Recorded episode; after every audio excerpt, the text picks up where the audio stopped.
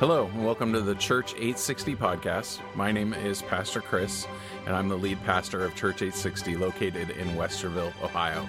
Our podcast will have daily episodes uploaded where we have curated some of the best Bible teaching from across the globe. We hope you enjoy today's episode. Open with me, please, to the Gospel of St. Matthew 24 once again. Heavenly Father, we ask you to meet with us now, as always in your grace and mercy. Speak to us by your Spirit through your word. Let us understand these things in these last days to serve you more effectively, to be more conformed to the image and likeness of your Son, to understand you, that we may know you, that we may serve you, and that we may be used by you to help others. In Jesus' name, for Jesus' sake. Amen.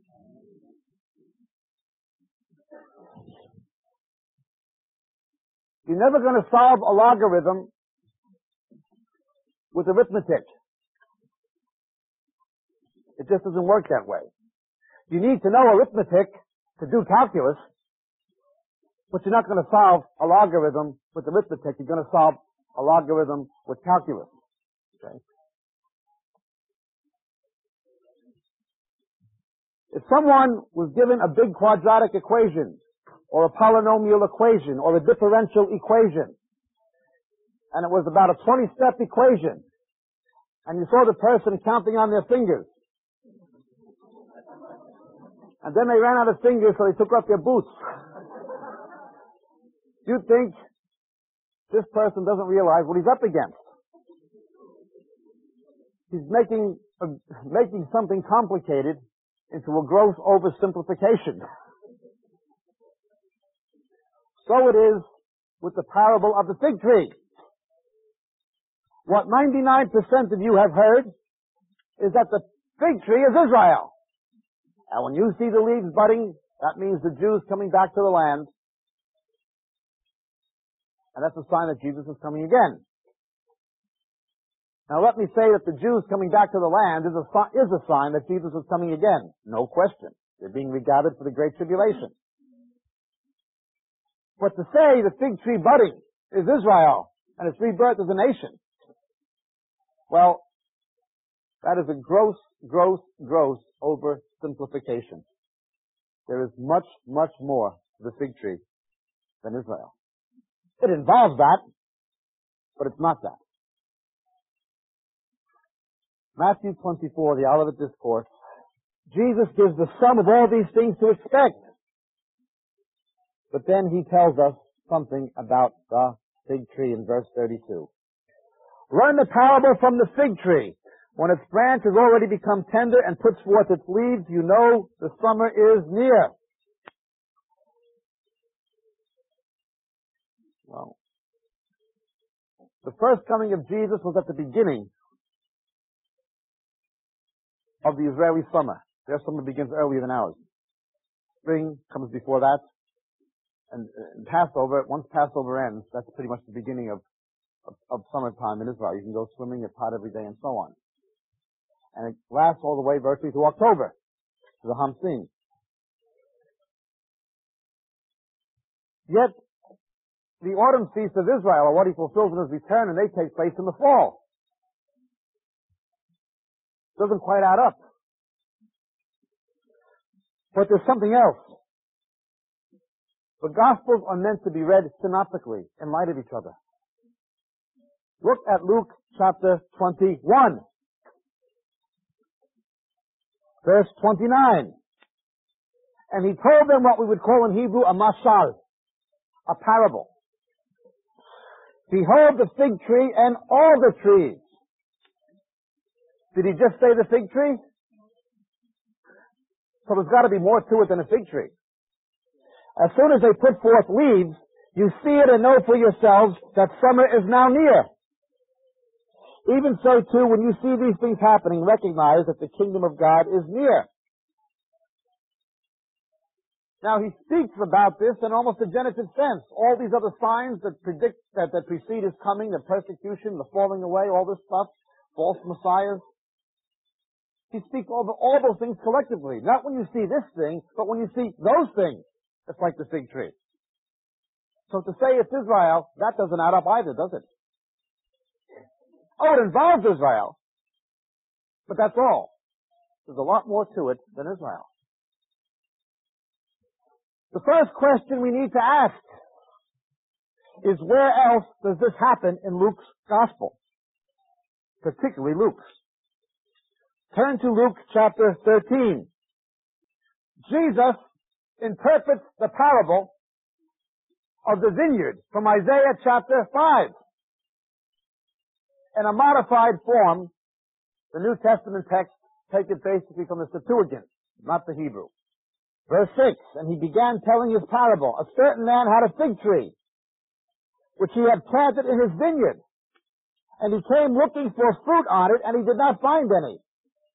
And he said to the vineyard keeper, Behold, for three years I kept come, I, I have come looking for fruit on this fig tree, without finding any. Cut it down. What does it even use up the ground? Why? And he answered and said to him, Let it alone, sir, for this year too, until I dig around it and put fertilizer, and if it bears fruit next year, fine, if not, cut it down. Now this very much resembles what he says in John, doesn't it? Every branch that bears good fruit. Get the other one. Now what he's doing here is he is explaining the parable from Isaiah chapter 5. That's exactly where this comes from. Turn to Isaiah 5. Ishayahu Hanavi Isaiah 5. Verse 1, the song of the vineyard. It's poetic in the Hebrew text. It's like a, a little song or poem. Let me sing now for my well-being and song of my beloved concerning his vineyard. My well-beloved had a vineyard on a very fertile hill and he dug all around, removed its stones, and planted it with the choicest vine. And he built a tower in the middle of it. And he hewed out a wine vat in it, and he expected it to produce good grapes. But it produced only worthless ones. And now, O inhabitants of Jerusalem and men of Judah, judge between me and my vineyard. What more was there for me to do for my vineyard that I have done, not done in it? Why, when I expected it to produce good grapes, did it produce worthless ones? So now tell me, let me tell you what I'm going to do to my vineyard. I will remove its hedge and it will be consumed. I will break down its wall and it will become a trampling ground. And I will lay it waste. It will be pruned. It will not be pruned or hoed. But briars and thorns will come up and will also charge the clouds to rain no rain on it. For the vineyard of the Lord is the house of Israel. The vineyard is the house of Israel. Now Jesus takes a Septuagint version of this and introduces the fig tree into it. But in the original parable, there's no mention of a fig tree, but the vineyard we're told is Israel, not the fig tree. He calls Israel the vineyard, not the fig tree. Okay. What he is saying, what Isaiah is saying, and what Jesus was saying is this. Isaiah was the first prophet to predict the Babylonian captivity because of the unfaithfulness of Israel and Judah. Okay. The land was left desolate by the Babylonians. It became a place where thorns grew and all this and it was abandoned. It was uncultivated. The temple was destroyed. In time, Jeremiah would be arrested and imprisoned and rejected and he would be compared in the book of Jeremiah to a lamb led to slaughter.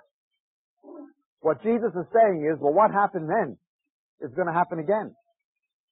Only instead of Jeremiah being rejected and put in prison, with the Levites turning the people against Jeremiah, the Sanhedrin would turn the people against Jesus.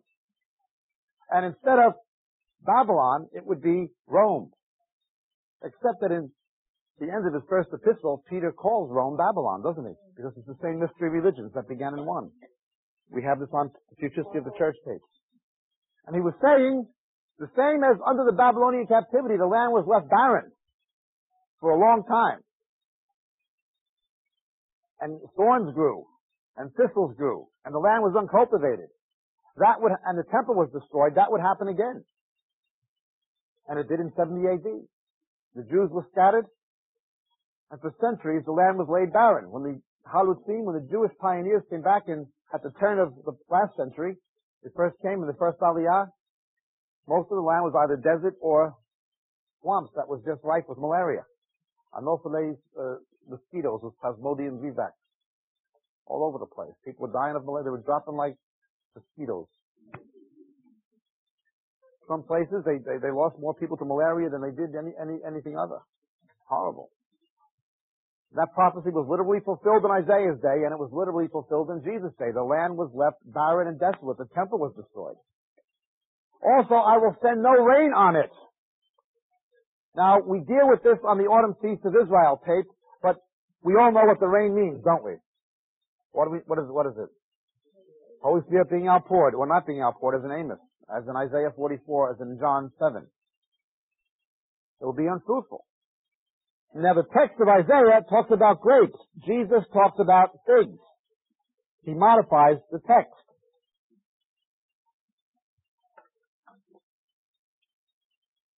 Tehillim in Hebrew is figs. Now, Jesus is saying, this is what Isaiah meant, but he puts a fig tree in the vineyard.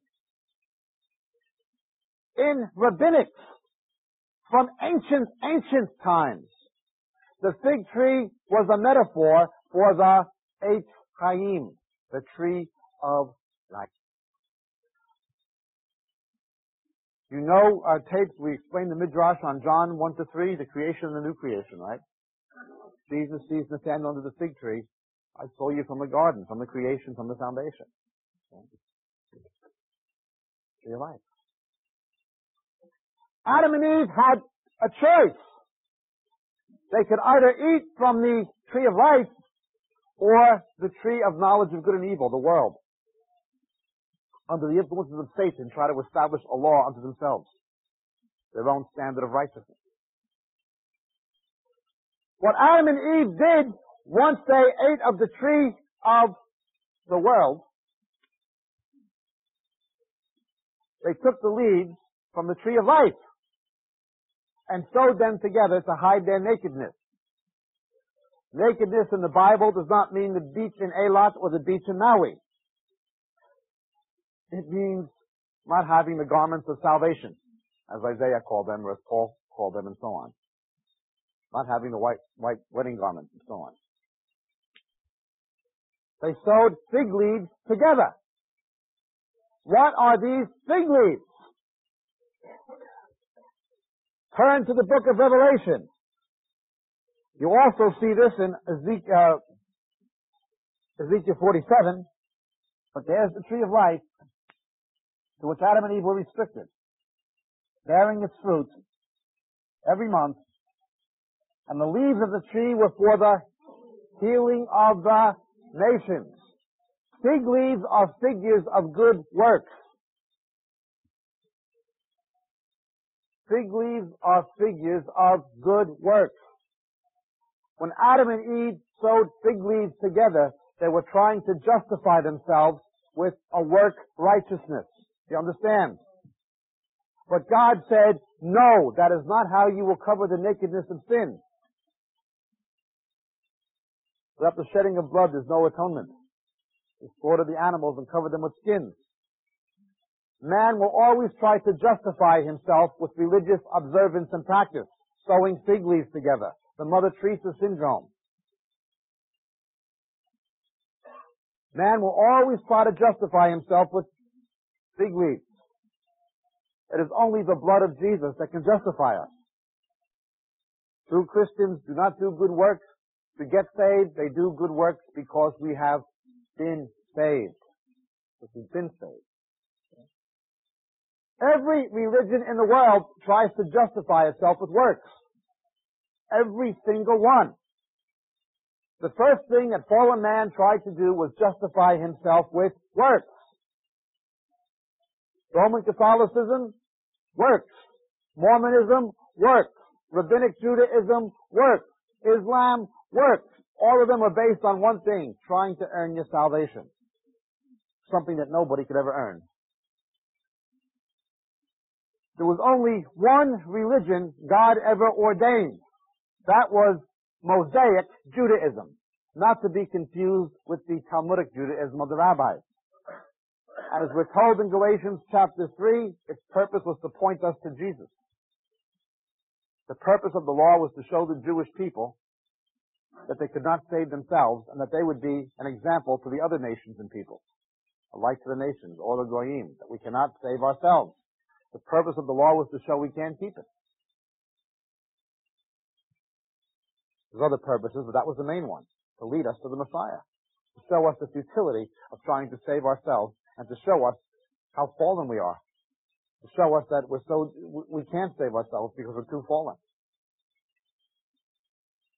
That we have no other plea except the blood of the Messiah. No other hope except his resurrection. No other. Sowing leaves together. Now with this in view, turn with me please to Mark 11. We could read this from Matthew, but we'll read it from Mark. Mark 11, 13. And seeing at a distance a fig tree in leaf, he went to see if perhaps, just like Isaiah, just like Luke 13, he would find anything on it. And when he came to it, he found nothing but leaves, for it was not the season for figs. And he answered and said, May no one ever eat fruit from you again. And his disciples were listening. Now let's look at the version of it in Matthew 21. Verse 19. And seeing a lone fig tree by the road, he came to it and found nothing on it except leaves only. And he said to it, No longer shall there ever be any fruit from you. And at once the fig tree withered. And seeing this, his disciples marveled, etc. Jesus cursed the fig tree. If you say the fig tree is Israel, you're saying Jesus cursed Israel. He didn't. He said, Father, forgive them. They don't know what they do. He forgave the Romans who murdered him and the Jews who put them up to it. Not that all Jews were guilty of it. Now the Jews cursed themselves. Let his blood be on us and our children, but Jesus never cursed them. He said, forgive them. They cursed themselves. If you say the fig tree is Israel, you're saying that Jesus cursed Israel. He didn't. They cursed themselves. He wanted to forgive them. It connects with Israel, but it's much more than Israel. Why did he curse it? Leaves are essential. Normally in the Middle East, the leaves bud at the same time as the fruit. The sun in the Middle East is so hot it will burn up the fruit unless the leaves cover it. The figs are embedded in the leaves. Without the leaves, the fruit is burned. What are leaves? Work. Faith without work is dead. Nothing wrong with the leaves. They're good, they're important, they're essential. But they are not edible. Israel had to work righteousness. The Pharisees, the Sanhedrin were obsessed with mitzvot. They still are obsessed. They get neurotic about it. And so he cursed it. They had the works, but they didn't have the fruit of the Spirit. Mother Teresa had works. Did she have the fruit of the Spirit? When you say, I convert these people to be better Hindus and better Muslims, let them worship demons and send them to hell without Christ, didn't have the fruit of the Spirit. Are people bringing the Jews back to Israel without Christ, without giving them the gospel, saying we want to bring you back to the land of Israel and just send you back there for the great tribulation, but we're not going to give you Yeshua? They have leaves, but there's no fruit. They have the fruit of the Spirit. They want those Jews to be saved. He curses the fig tree. Cursed.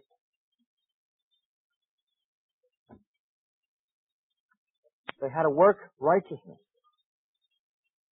The tree of life was to come from the Jews. The way to the tree of life was to be through Israel. Salvation comes from the Jews. John 4. Understand? The problem, of course, in Isaiah was the vineyard, wasn't it? It was the fault of the vineyard. in other soil, the tree might have grown better. And it did.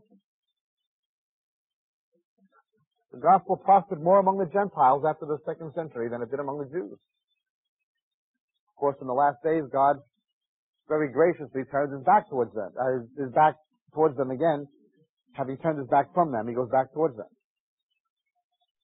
That's true. So you got the fig leaves, you got the fruit, the fruit of the Spirit. Now it says it was not yet the season for figs. The leaves appear, but the fruit comes slightly after. Wasn't yet the season. Why did he curse it? Because there was no fruit if it wasn't yet the season. The Son of Man comes at an hour we do not expect. Turn with me, please,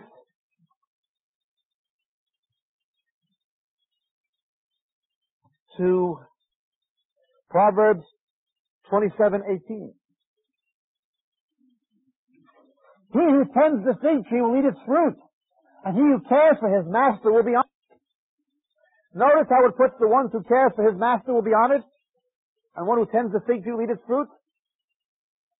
The religious leadership made themselves the masters of the vineyard. They weren't good servants. They were like stewards trying to hijack what was only their stewardship. No, no, no. Proverbs 27, 18. 27, 18. That was a problem. Look at Jeremiah 24. Verse 1. That the Nebuchadnezzar, king of Babylon, had carried away captive Jeconiah, the son of Jehoiakim, king of Judah, and the officials of Judah with the craftsmen and smiths from Jerusalem, and had brought them to Babylon, the Lord showed me two baskets of figs set before the temple of the Lord. One basket had very good figs, like first ripe figs, and the other basket had very bad figs, which could not be eaten due to rottenness. And the Lord said to me, What do you see, Jeremiah? And he said, Figs. The good figs, very good, and the bad figs, very bad, which cannot be eaten due to rottenness. Then the word of the Lord came to me, saying, Thus says the Lord God of Israel, like these good figs, so I will regard as good the captives of Judah whom I have sent out of this place into the land of the Chaldeans. For I will set my eyes on them for good, and I will bring them again to this land, and will build them up and not overthrow them. I will plant them up and not pluck them up. I will give them a heart to know me, for I am the Lord, and they will be my people, and I will be their God. For they will return to me with their whole heart. But like the bad things which cannot be eaten due to rottenness, indeed, Thus says the Lord, so I will abandon Zedekiah, king of Judah, and his officials and the remnant of Jerusalem, who remain in this land, and the one who, ones who dwell in the land of Egypt. Good trees don't bear good fruit, bad trees don't bear bad fruit. There's something similar in Jeremiah 29:17. Sorry? Good trees don't bear good fruit, uh, good trees don't bear bad fruit, and bad trees don't bear good fruit. Something similar in Jeremiah 29:17. Sorry, it's my mental dyslexia. Combined with senility and latent cocaine-induced psychosis.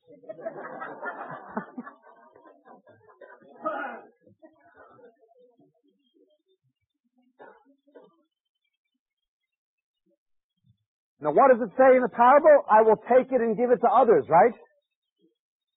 He separates the good from the bad and makes a new beginning with the good ones.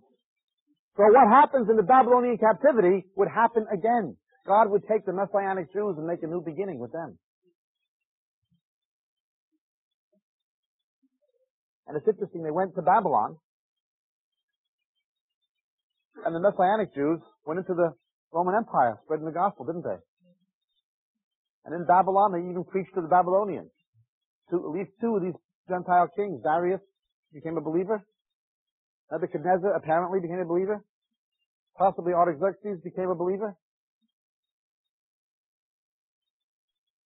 You see in Daniel the kings recognizing there's no God but the God of Israel. They brought the message of the true God into the diaspora, didn't they? And that's what happened in the early church, didn't it?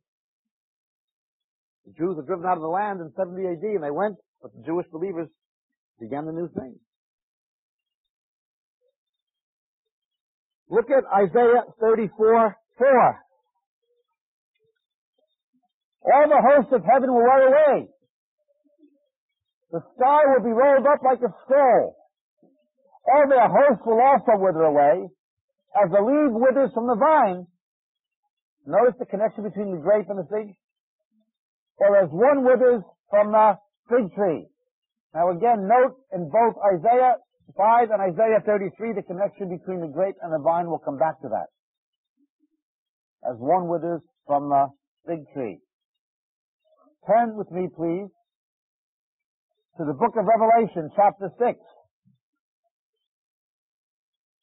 Verse 12, and I looked up when he broke the sixth seal. When does the rapture come? Between the sixth and seventh. There was a great earthquake, and the sun became black as sackcloth made of hair. The whole moon became like blood. The stars of the sky fell to the earth as a fig tree cast its unripe figs when shaken by a great wind. Anything can be shaken, will be shaken.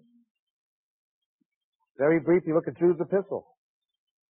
Backsliders in the church, verse 12, they're called autumn trees without fruit, twice dead. They were dead, they were saved, now they're dead again. They've been around a while. Time for the autumn harvest. The autumn harvest in Israel is the fruit harvest. Okay? The grain harvest, the spring, the autumn harvest, the things should be ready for the harvest. But there's no fruit on it. You see that? It's talking here about believers, isn't it? We shall be trees of righteousness. Remember Jesus healed the blind man and he said, I see men walking around like trees. The trees of the field will clap their hands. Mission field. Not only figures of nations, they can be figures of people. Trees can represent many things in the Bible. When Solomon had to build the temple, he took the uh, cedars of Lebanon, the because they were figures of Gentile Christians. Get the tape of typology of the temple. We explain it. Why Hiram, Jew and Gentile, had to build the house of God together. Picture of the church. Now let's look at this. Fig tree comes, there's the fig tree, there's the rapture, sixth and seventh seal, right together. Don't know the fig tree, you won't know about the rapture. Turn with me to Joel 1:12. Yoel Hanavi. Same thing we read in Revelation and Isaiah. The vine dries up, the fig tree fails, the pomegranate, the palm also, and the apple tree. What does Luke say? The parable of the fig tree and the other trees. All the trees of the field that used to clap their hands dry up. Indeed, rejoicing dries up from the sons of men. Something terrible happens before Jesus comes. Yet he's coming for his bride. Look at the Song of Solomon, chapter 2. Verse 3, like an apple tree among the trees of the forest. So is my beloved among the young men. In his shade I took great delight and sat down, and his fruit was sweet to my taste. It's at this time, as we read about all these trees blossoming, cedars, cypresses, figs. Now the word in chapter 3 can sometimes be understood as apricot, but it could also be understood as, as, uh, apple. A Couple of trees. He never said, learn the parable of the fig tree. Never. That's not what he said. He said, learn the parable of the fig tree and the other trees. Joel and Isaiah fit Revelation 6:13 like a glove between the sixth and seventh seal. Fit it like a glove. Where is the parable of the fig tree and the other trees? Judges. Turn to the book of Judges, chapters 8 and 9. Verse 33. we read, Then it came about as soon as Gideon was dead, that the sons of Israel again played the harlot with Baal and made Baal Berith their God. Thus the sons of Israel did not remember the Lord their God who had delivered them from the hands of all their enemies on every side, nor did they show kindness to the house of Jerubbaal, that is Gideon, in accordance with all the good he had done to Israel. This is a very disturbing phenomenon. It happens here in Judges, but it has happened many times in church history, many times in Israel's history, and it's happening today. On our video, The Golden Calf, we talk about Baal worship. How Israel's husband was to be Yahweh. And the Hebrew word for husband, master, or owner is Baal. The true Baal was Yahweh, the same as the Christ is the bridegroom of the church. These other Baals, Baal Shemaim, meaning master of heaven or husband of heaven, or Baal Peor, or in this case, Baal Berith. These are counterfeit husbands. The problem with Baal worship is there was other gods counterfeiting Yahweh. You understand? Now on the Antichrist tapes we explain this, what the Shekut men will be, the abomination that makes desolate. Satan wanting to take God's woman. It's something that counterfeits the real God. And we deal with this and we explain it on the golden calf tapes and videos. Look at uh, Westminster Chapel in London. You know Westminster Chapel? Dr. Martyn Lloyd-Jones preached the Word of God there faithfully. Probably the greatest expository Bible preacher of, of, of Great Britain of this century. Became a, uh, open to the gift of the Spirit before he went to be with the Lord. As long as he was there, that place was a beacon of light and truth. One or two points I wouldn't have agreed with him on, but only one or two. His theories on Romans 9 to 11, he did believe in the prophetic purposes of God for the, for the Jews. Came to believe in the gifts of the Spirit. He was a millennial, but at least he wasn't post-millennial. Good man. There hasn't been a Bible expositor in Great Britain like him since him.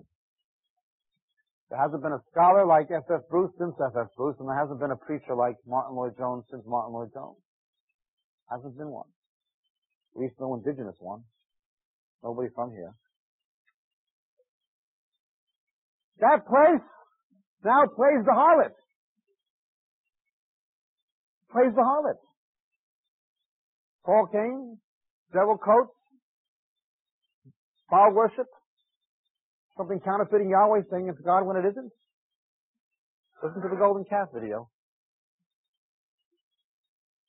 And the old timers the people who were saved and discipled under the ministry of Dr. Martyn Lloyd-Jones, who's now with Jesus, are sidetracked. Discounted. In fact, many of them have virtually felt compelled, probably most of them, have felt compelled to leave. They did not show kindness to the house of Jerubbaal, that is Gideon, in accord with all the good that he's done to Israel. I'll just give one example that we would all be familiar with in this country. There are many similar examples around the world today, and there have been many such cases throughout church history. I can say the same about the Methodists. Those who really believe what Wesley believed are ostracized by the Methodist Church. I could say it about the Anglicans. Those who really believed what Tyndale and, and Cranmer and J.C. Ryle believed, they're on the out. I could say it about the Baptists, those who believe what John Bunyan believed and who believed what, what Spurgeon believed here on the out. I could say it about the Pentecostals. Certainly. Pentecostalism today is no longer biblical Pentecostalism. It's no longer traditional Pentecostalism. It's just basically charismania. And the old people, the old timers, the, the, the, original house of the founders, they're just sidetracked. they don't mean anything anymore in any of these churches. This is very sad. And it becomes more acute before Jesus comes back. You're going to see that. You're going to see whole, you, you we're seeing and we're going to see more whole churches and whole movements being hijacked. Hijacked. The Messianic movement has been largely hijacked. by charismaniacs. Have the case of Dan Juster in America. Not gossip.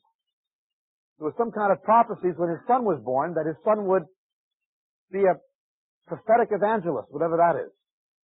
I'm not sure what that is. But he was going to be one. Terribly and tragically, some months ago, the kid was asphyxiated in a terrible fire with some other teenagers. But they held on to this prophecy that the kid was going to be a prophetic evangelist.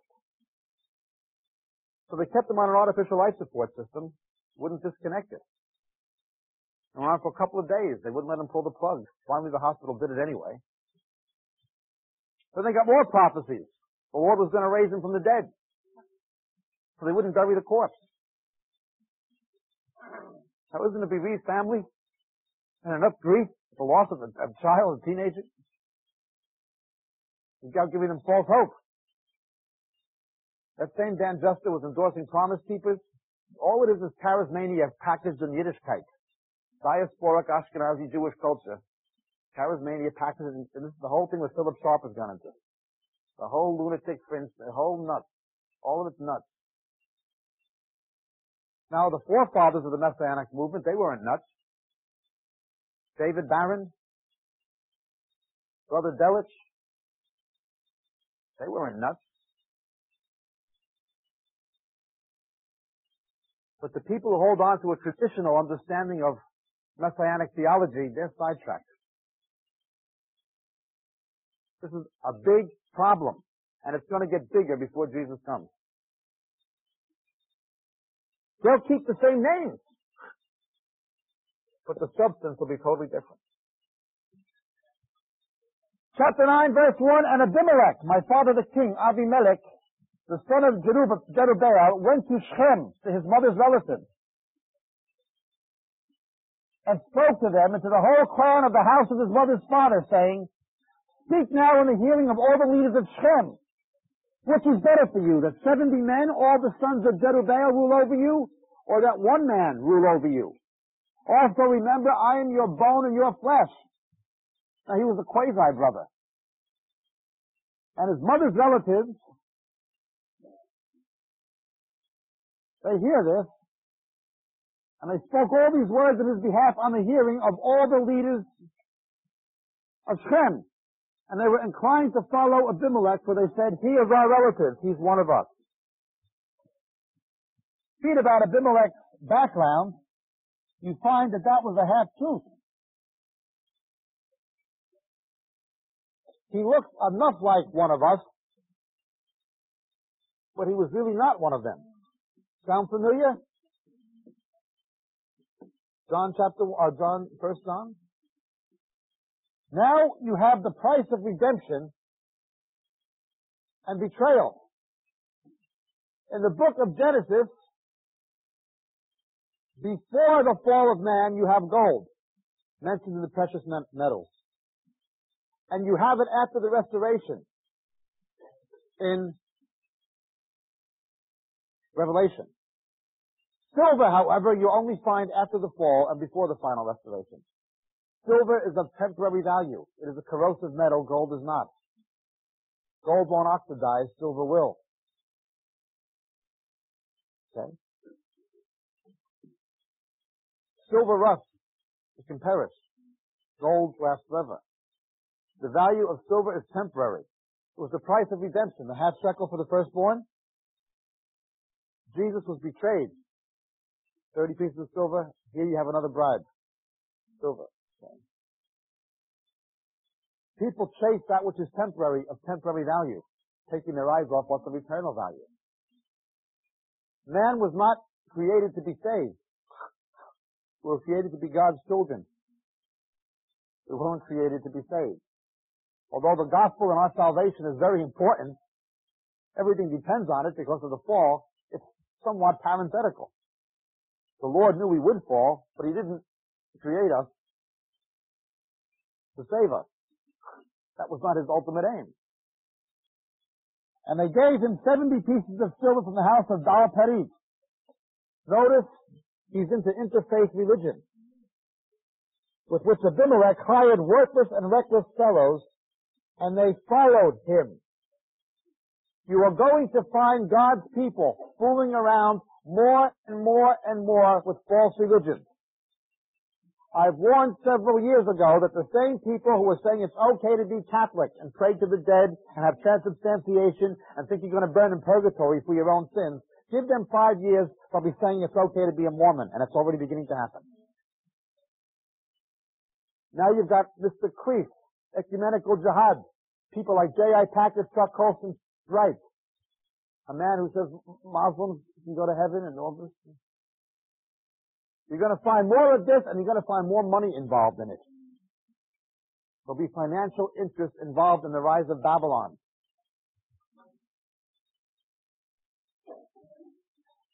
Notice what happens. They're all inclined to go with him. Let's come together. It's the trend. We want to get on board with this thing. Don't you find leaders thinking that way and talking that way more and more? We want to go with this thing.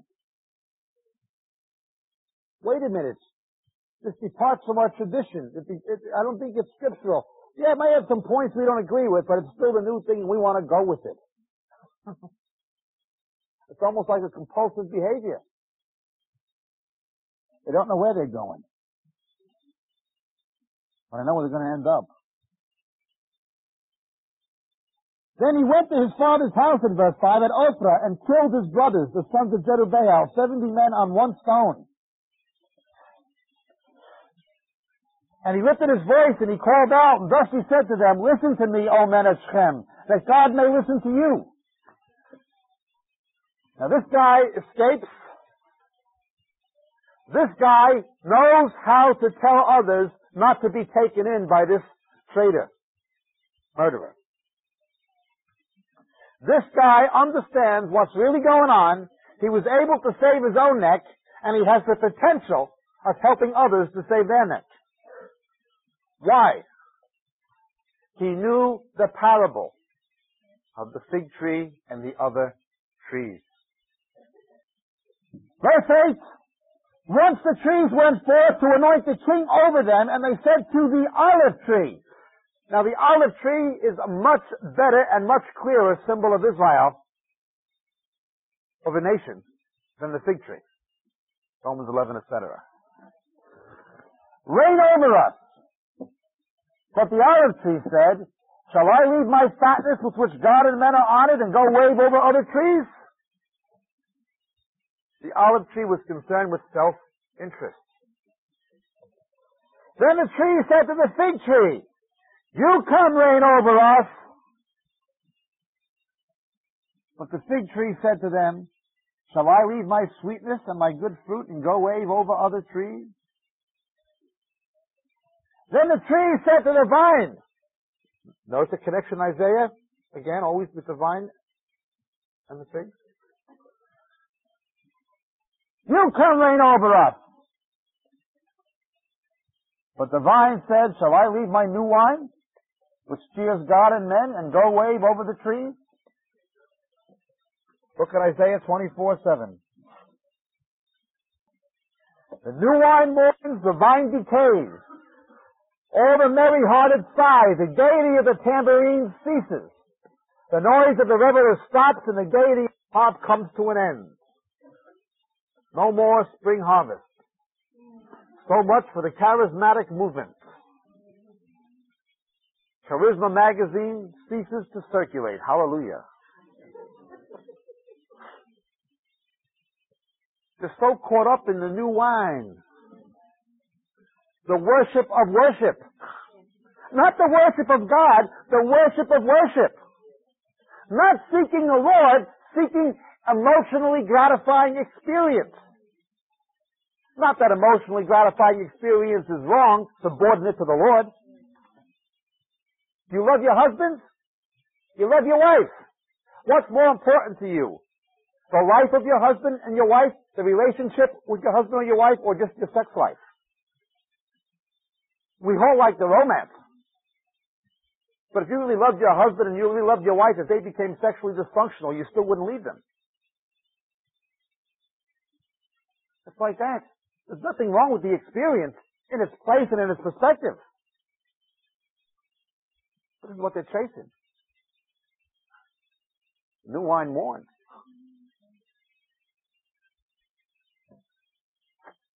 Do you know how many people say, don't, we can't leave what we're doing. This is going to upset things.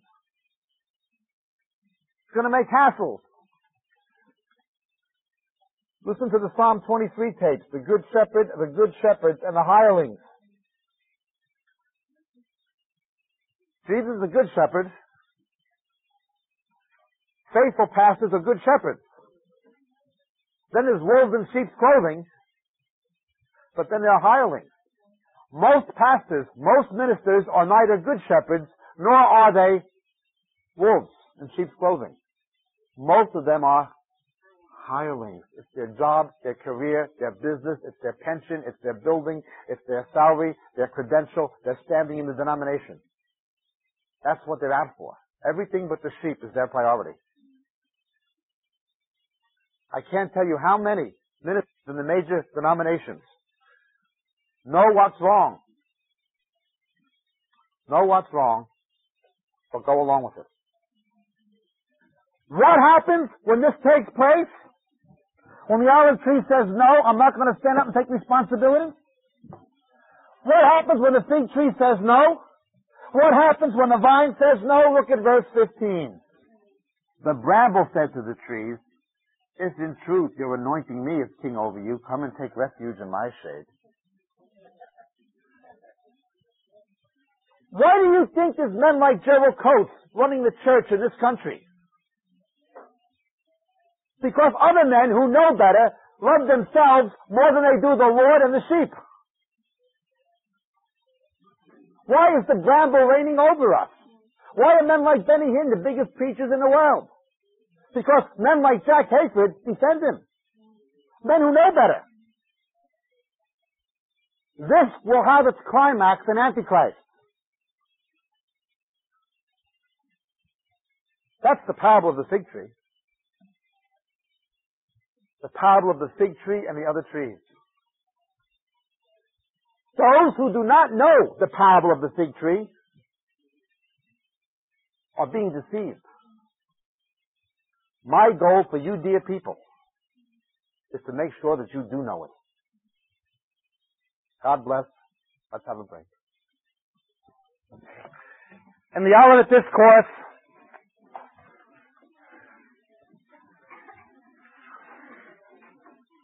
Jesus said, Lift up your head when you see these things. Your redemption draws near. We all go through struggles. We all go through problems. Peter says as if some strange thing were happening to you. I have a health problem with my neck, but I have a backslidden sister about to marry an unsaved person at the end of this month. I'm heartbroken. Won't go to the wedding. Wasn't even invited because she knows where I stand. Things like this get to people. Unsaved loved ones, backslidden loved ones, these are terrible things terrible things. For myself, perhaps for a lot of us, I want Jesus to come back. But for the sake of the unsaved, particularly our loved ones, I want him to wait. You understand there's a tension. There's this tension, isn't there? Now you have your problems, I have my problems. If you could keep my sister in prayer, I would appreciate it. Her name is Sandra, and I'm praying that somehow, perhaps the wedding won't happen that God will prevent it without some disaster.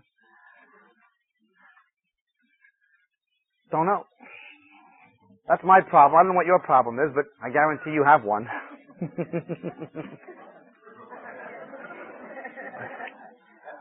we all have problems. I'm afraid to fly in the year 2000. So as a result, I'm getting on an airplane in a few weeks and I'm going all around the world. I won't see my family for a couple of months. I have to do all this stuff at once just because I'm afraid. My, my travel agent told me that there's a new clause to my travel insurance that if anything happens because of the year 2000 problem, I, my family won't get anything if I'm killed in a plane crash. That's what my travel agent told me. I don't know. Maybe I hope. It's, I hope it's a storm in a teacup. The stuff I pull off the internet. Some people say it'll be a storm in a teacup. Some people say it'll be a disaster. A lot of people say they don't know. I'm talking about experts in the industry. So if experts don't know, what do I know, right? Uh, we all have things that are, all have things like this. All of us have these things. And sometimes it's just easy to get fed up and want the Lord to come. We have a dear sister in Nottingham who was bereaved of a son who, praised the Lord, accepted the Lord before he died. And uh, she runs a Christian bookshop, couldn't be here today, this weekend. And I can understand, you know, she was telling me that she just wants the Lord to come. I can understand this. I can understand how people feel that way.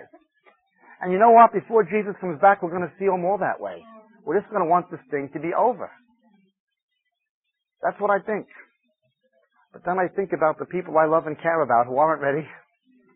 I think about the things in my own life the Lord is trying to deal with, so I'll be ready. There's this tension, isn't there? Well, if you could pray for my sister, I would appreciate it.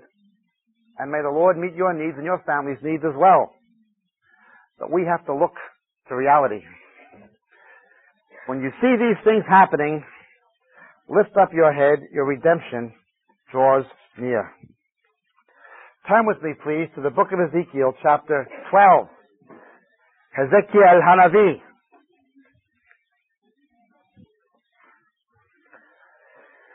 In Ezekiel's day, the things that Isaiah had warned about, the things that Jeremiah had prophesied, had already begun to happen. And even though Babylon was coming and God's people were going into captivity, the religious leadership in Judah, Israel was already gone, still refused to listen to the word of God. They saw what happened to Israel, they could not deny that what Jeremiah had said would happen happened, which they put him in prison for having said. They couldn't deny that what Isaiah said was going to happen happened, for which they sawed him in half. Couldn't deny this. Yet they still wouldn't listen. There's none so blind as those who cannot see. No. None so blind as those who will not see. You're seeing the same things happen now that happened then. In the Olivet Discourse of Matthew 24, Jesus takes what happens in the last days of Judah, also Israel, but more so Judah. And he uses it as a foreshadowing of what will happen before he comes back. The same themes of the temple. It's in Jeremiah, isn't it? He begins with the temple. People were saying the temple of the Lord, the people of the Lord, victory, victory, kingdom, kingdom. We're God's people going forth in strength. Jeremiah was saying judgment was coming, or that's what the Jews did in his day. Read Josephus. They just wouldn't believe the believers when they were telling them. Of course, the false prophets and the false messiahs. Bar Kokhba came, and we, we, we read about someone called Judas of Galilee in the book of Acts. Many false prophets and false messiahs. By 70 AD, they found out that Jesus was right. They found out that the apostles were right. They found out that their interpretation of the book of Daniel was the correct one. The temple was gone, Jerusalem was gone, the scattering, and they still would not believe. Understand? That's what happened in Jeremiah's day, and Isaiah's day, in Ezekiel's day. That's what happened in Jesus' day, in the first century church. And that's kind of what happens in the last days before he comes back. Only now we're not only dealing with Israel and the Jews, we're dealing with the church. Israel's already gone into the Syrian captivity. Now Babylon looms. Well, I'll tell you something. Babylon looms again. It may begin with Nimrod in Genesis. It may seem to have climaxed in the Old Testament. It may seem to have been replayed with pagan Rome, But we haven't heard the end of Babylon. As a matter of fact, we haven't seen much more than the beginning. Turn to the book of Revelation, chapter 17, verse 4. Verse 3, And he carried me away in the spirit into the wilderness, and I saw a woman sitting on a scarlet beast, filled with blasphemous names, having seven heads and ten horns. And the woman was clothed in purple and scarlet, and adorned with gold and precious stones and pearls, like Jan Crouch. Having in her hand a cup filled of abominations, and of the unclean things of her immorality. And upon her forehead a name was written, a mystery, Babylon the Great, the mother of whores, and of the abominations of the earth. And I saw the woman drunk with the blood of the saints, and with the blood of the witnesses of Jesus. When I saw her, I greatly wondered. Isaiah saw this coming. But King Manasseh didn't like it. So he had Isaiah executed. We're told from the Jewish history. Jeremiah saw it coming. Jehoiakim, the other kings, they didn't like it. So they locked him in prison. Then they threw him in a cistern. I locked him up. By Ezekiel's day, it was irrefutable. They still wouldn't listen. That's the way Jesus said it was going to be before he comes back. Or there'll be a rapture. There'll be an escape. There'll be a rescue. That's the way it's going to come about. Just look. You can show people things they cannot deny. The flowers have been gone commemorating the death of Princess Diana not for three months. They have been gone for nearly 16 months. The Mormons just opened the biggest Mormon temple in the world in England. The place is a monstrosity. More mosques built in England than churches since Toronto, since the Kansas City prophets. I've gone through this before homosexuals and lesbians meeting on TV in Southwark Cathedral. We've gone through. They can't deny these things. Now you got Avanzini discrediting the gospel the way Cerullo did with the money thing. They can't deny these things. Objectively, they cannot fault anything you say. Objectively, they couldn't fault anything Ezekiel said. Objectively, they couldn't fault anything Jeremiah said. Objectively, they couldn't fault what Isaiah said. Fault? No. But they rejected it anyhow. This is rebellion against the Lord. It's not rejection of you. It is rebellion against the Lord. Jeremiah 5, the prophets prophesy falsely, and my people love it so. What will you do in the end? Jeremiah, the lying pen of the prophets. Rick Joyner and the rest of them. That's the way it's going to be before he comes. let's look at Ezekiel 12.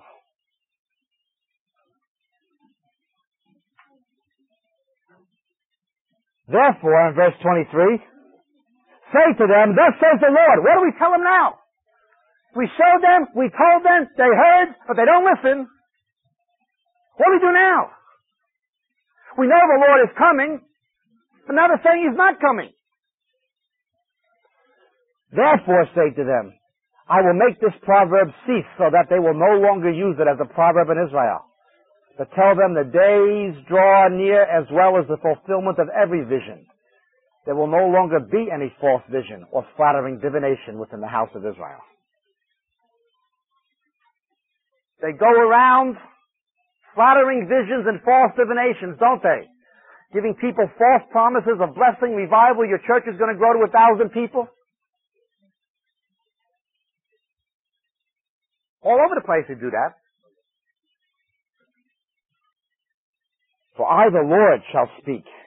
And whatever word I speak will be performed. It will no longer be delayed, for in your days, O rebellious house, I shall speak the word and perform it, declares the Lord. These people are going to see the judgment in their day. True prophets are going to begin to pronounce judgment on the false one and on the church. You're going to see havoc. You're going to see death. You're going to see judgment. True prophets may be in the minority. They're certainly in the minority. But it's going to be their word that counts. And God has thousands of prophets. Thousands. Furthermore, the word of the Lord came to me saying, Son of man, behold, the house of Israel is saying the vision that he sees is for many years from now, and he's prophesies times far off. Oh, I know what the Bible says about the rapture, and I know what the Bible says about the last days, but that's not going to be now. That's going to be a long time from now. These things aren't really happening this quick. Yes, things have changed See, and in the church. Oh, it's going to be a long time from now. It's not going to happen soon. Oh, I know what the Bible says about judgments and all that stuff, but you're misunderstanding it anyway. And anyhow, it's not for now. The Lord has shown us there's going to be a revival. Therefore say to them, Thus says the Lord, none of my words will be delayed any longer. Whatever word I speak will be performed, declares the Lord. Then the word of the Lord came to me. And remember, the word is the Devar, the incarnate Christ. The incarnate word is Jesus, the Logos. Son of man, prophesy against the prophets of Israel who prophesy and say to those who prophesy from their own inspiration, now listen to the word of the Lord. We heard about your flowers from Sheffield we heard about your Kansas City revival coming in 1990. We heard about your Toronto. We heard about your other stuff. But now that hasn't happened. Now listen to what God is saying, Terry Virgo. Now listen to what God is saying, Gerald Coates. Now listen to what God is saying, Dr. Kendall.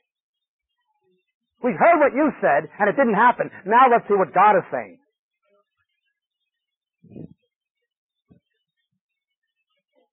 Many false prophets. He warns about this before the rapture, this is the sign that he keeps coming back to.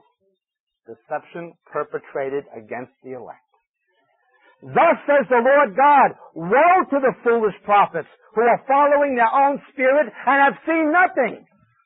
Paul Cain saw nothing. Mike Bickle saw nothing. Gerald Coates saw nothing. Rick Joyner saw nothing. That silly woman in Sheffield saw Nothing. Where is it? O Israel, your prophets have been like foxes among the ruins. Can't they see the state of the church? How many people even go to church? You've not gone up into the breaches, nor did you build the wall around the house of Israel to stand in the battle on the day of the Lord. The day of the Lord is coming. It's time to defend the church, to get ready for the onslaught that's coming against it. But they've not done that. They've not defended the church or told people they need to prepare for the last days. How many are telling people prepare for the last days? A handful? They're teaching Alpha, we're teaching Omega. How many? How many? They're saying Alpha, God's saying Omega. They see falsehood. They see lying divination. And they're saying the Lord declares when the Lord has not sent them, yet they hope for the fulfillment of His word. No, it's not His word. They hope for the fulfillment of their word. When God really speaks, when God really speaks, you don't have to hope it happens. You know what's going to happen. You know what's going to happen. You know. Say hope. I hope that by the time the flowers are gone, something big happens and people begin flocking to the churches in the thousands. I hope. I hope. Verse 7, did you not see a false vision and speak a lying divination? When you said the Lord declares, but I have not spoken? Weren't you wrong, Paul Cain? Weren't you wrong, Gerald Coates, about your earthquake in New Zealand? About your prophecy to the South Bank Church? Weren't you wrong? Mike Bickle about the blossoming revival coming to Germany? Weren't you wrong, Rick Joyner? I'm asking you sincerely. Watch the video. Were you wrong, Mr. Joyner, in your book, The Harvest? The Iron Curtain came down. The opposite of what you said. Weren't you wrong? Terry Virgo had that letter review saying that the prediction of the Kansas City prophets was what was going to happen. Well, it didn't happen, Terry Virgo. Did you mislead those people? I'm asking you sincerely. Were you wrong? The flowers are gone, Gerald. Where is it? I see what the Muslims are doing. I see what the Mormons are doing. But where is your revival? That's about it.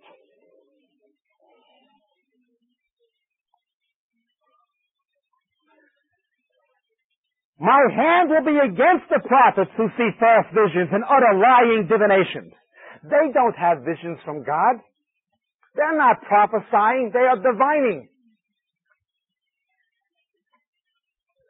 They will have no place in the council of my people, nor will they be written down in the register of the house of Israel. Don't they know they're in danger of having their names blotted out of the book of life? nor will they enter the land of Israel, that you may know that I am the Lord God. It is definitely because they have misled my people. What's wrong in your life is a problem. What's wrong in my life is a problem. But anything wrong in my life, in God's economy, He can deal with that. But if I dare stand on this platform and teach you one word that's not from Him, woe to me. Let few of you be teachers. Be judged more strictly than the rest. What do they think they're handling? This is God's word. These are God's people. To mislead His people, often for the sake of their own interest.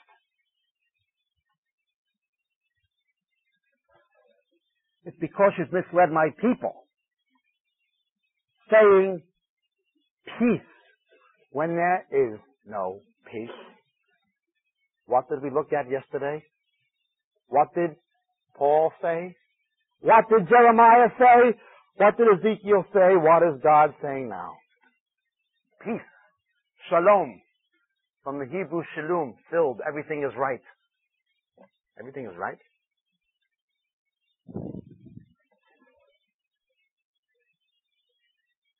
And when anyone builds a wall, behold, they plaster it over with whitewash. So tell those who plaster it over with whitewash, it'll fall. A flooding rain will come, and you, your hailstones will fall, and a violent wind, ruach, spirit, will break out. Behold, when the wall has fallen, will you not be asked, where is the plaster with which you plastered it? Therefore, thus says the Lord, I will make a violent ruach, break out in my wrath. There will also be in my anger a flooding rain and a hailstone to consume it in wrath. So I shall tear down the wall with which you plastered over with whitewash and bring it down to the ground so that its foundations is laid bare. And when it falls, you will be consumed in its midst and you will know that I am the Lord. Thus I shall spend my wrath on the wall and on those who have plastered it over with whitewash.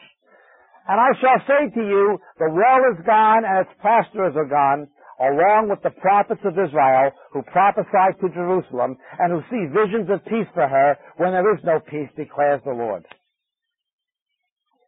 Now you, son of man, set your face against the daughters of your people who are prophesying from their own inspiration. Prophesy against them. You know what that's saying? This is what it's saying. There's the wall. Holy Trinity, Brompton, St. Andrews, Chorleywood, there they were, the Docklands Arena, London. I've got videos, perhaps so do you, equipping the saints. I've got the book. This is August of 1990. The latter day rain is coming the following October. People will do the miraculous. Walk through walls. None of God's word will fall, says Paul Cain. 100% accuracy. They're all clapping. Kansas City. Well, October came and went. 1990 came and went. 1991 came and went. 1992 came and went. What did Sandy Miller do? What did Terry Virgo do? I'll tell you what they did. What they always do. Quick! Get the whitewash out! Cover it up! Cover it up! Get the whitewash out!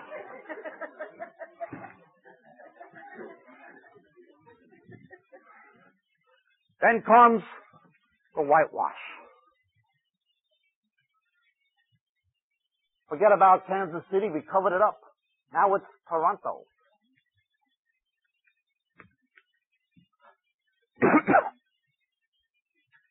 well, now we're up to 1992. 93. It begins. 1993 comes and goes. Thing explodes in England in 94. Australia, New Zealand, 94 comes and goes. 95 comes and goes. Still no revival. In three years. Oh my God. These people were right. There's no revival. What are you going to do about it? Quick! Get the whitewash out! Get the whitewash out! Yeah! Uh. Alpha.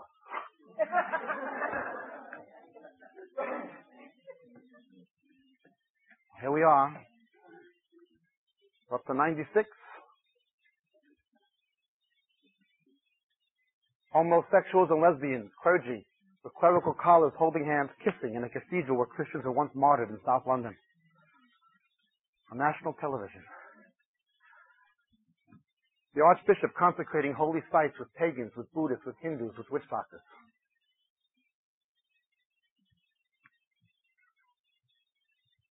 National TV, 9 o'clock service. Something's worked out. Alpha was supposed to change the church. Couldn't even change the Church of England. What are we going to do?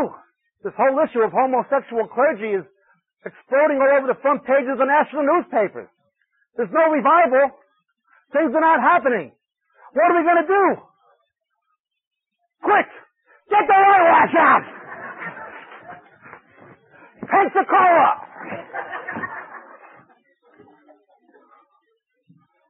Yeah, get the whitewash out. I wonder what it's going to be next.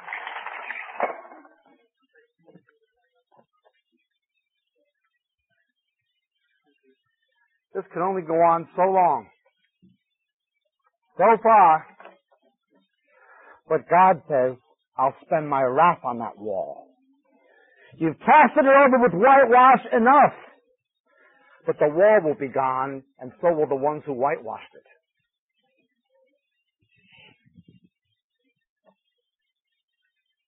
A rain, a wind, hailstones consume it with wrath, along with the prophets who prophesied it. Now you son of man, set your face in verse 17 against the daughters of your people who are prophesying from their own inspiration. Watch out where women take the ascent in the church. The Marilyn Hickey thing.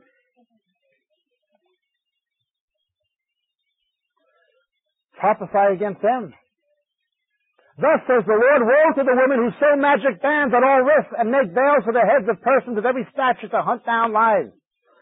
Will you hunt down the lives of my people but preserve the lives of others for yourselves? For a handful of barley and fragments of bread you profaned me to my people to put to death some who should not die and keep others alive who should not live by your lying to my people who listen to lies. They sew bands together. Do you see the stuff these people send out? Holy Ghost miracle handkerchiefs to take away debt, stickers to put on your bill paid. This is sorcery. It's witchcraft. When people were healed through the apostles' handkerchiefs, they didn't sell them, did they? They didn't use it as a fundraising gimmick, did they? Look at it. For a handful of barley and fragments of bread, you profane me to my people. You put to death people who are right, who are honest, who are true, but spared those who should be executed. Now we don't stone false prophets anymore, but the sin is no less serious. They should be removed of prophetic ministry. But they haven't removed Paul Cain. They haven't removed Gerald Coates. They haven't removed Rick Joyner. Who have they removed? The ones who warned about Paul Cain, Gerald Coates, and Rick Joyner. They're the ones who get removed. They're the ones who get banned. Nothing new. Nothing new at all. Handfuls of barley. Look at the book of Amos.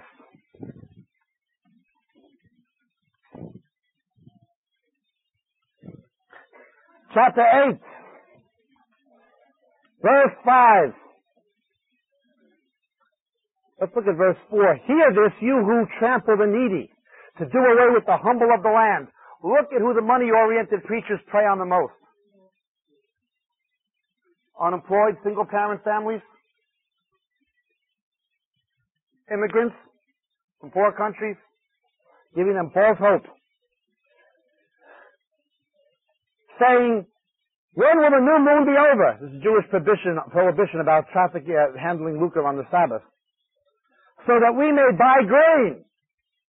And the Sabbath that we may open the wheat market. Now look at this. To make the bushel smaller and the shekel bigger. To cheat with dishonest scales. When the bushel gets smaller, the shekel gets bigger. When the shekel gets bigger, the bushel gets smaller. The more they talk about money, the less they talk about this. The more they get into money, the less they feed the people. They charge them more and more for less and less. Now, if people are being fed, if people are being taught the Word of God, if people are being helped, if people are being edified, if they are being prepared for the last days, they should support those ministries. Those who work hard at preaching and teaching, I have no argument with those who are honest. But these other guys? The more they talk about money, the less they give the Word of God. The shekel gets bigger and the bushel gets smaller. Back to Ezekiel. Verse 20. Therefore thus says the Lord, I'm against your magic bands by which you hunt lives there as birds and will tear them off your arms and will let them go, even those lives who you hunt as birds. It's using an analogy from something. And I will tear off your veils and deliver my people from your hands, and they'll no longer be in your hands to be hunted. You will know that I am the Lord. These men are hunters. Because you disheartened the righteous with falsehood, when I did not cause them grief, but have encouraged the wicked not to turn from his wicked way and preserve his life. They never stand up to these guys. The only ones they stand up against are people who will take a stand. The only thing they will stand against is someone who takes the stand. Even though they may personally agree with them. Therefore, you women will no longer see false visions or practice divination. I will deliver my people out of your hand. Thus you will know that I am the Lord. What was going to happen here? The captivity of Babylon that had been prophesied was now looming by the time Ezekiel began his ministry. It already was a reality. Jeremiah's day, it was looming and commences. By Ezekiel's day, it's a reality. The whole thing is Babylon is going to come and take it. Babylon is coming and taking it. This year, at the Baptist Convention, the featured speaker was Cardinal Basil Hume, a son of the Antichrist. This year, evangelical Anglican clergy marched on back of a statue, of Mary from uh, Walsingham. Babylon, friend. It's no longer looming. It's now arriving. That's what's really happening. I don't know if I can be stopped. I don't even know if it's possible any longer to sound a meaningful caveat. I hope so. I pray so. I'll do everything I can to see it come about as the Lord allows and grants. But I don't know. What I do know is this. Judgment always begins in the house of God.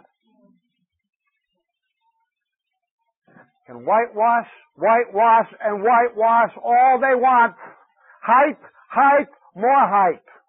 Bigger, bigger shekel, smaller and smaller bushel. But the wall is coming down. That I know.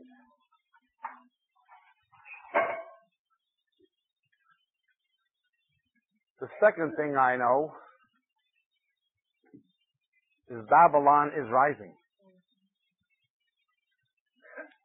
But the third thing I know is fallen, fallen is Babylon. The final thing I know, and the most important thing I know, and the most important thing God wants you to know is this. Lift up your head. Your redemption draws near. God bless you. Thank you for listening to today's episode of the Church 860 podcast. We hope that you've enjoyed it. If you have, we ask that you would like and subscribe to the podcast so that you can get daily updates. If you'd like to know more about Church 860, please visit church860.com. Thank you. God bless.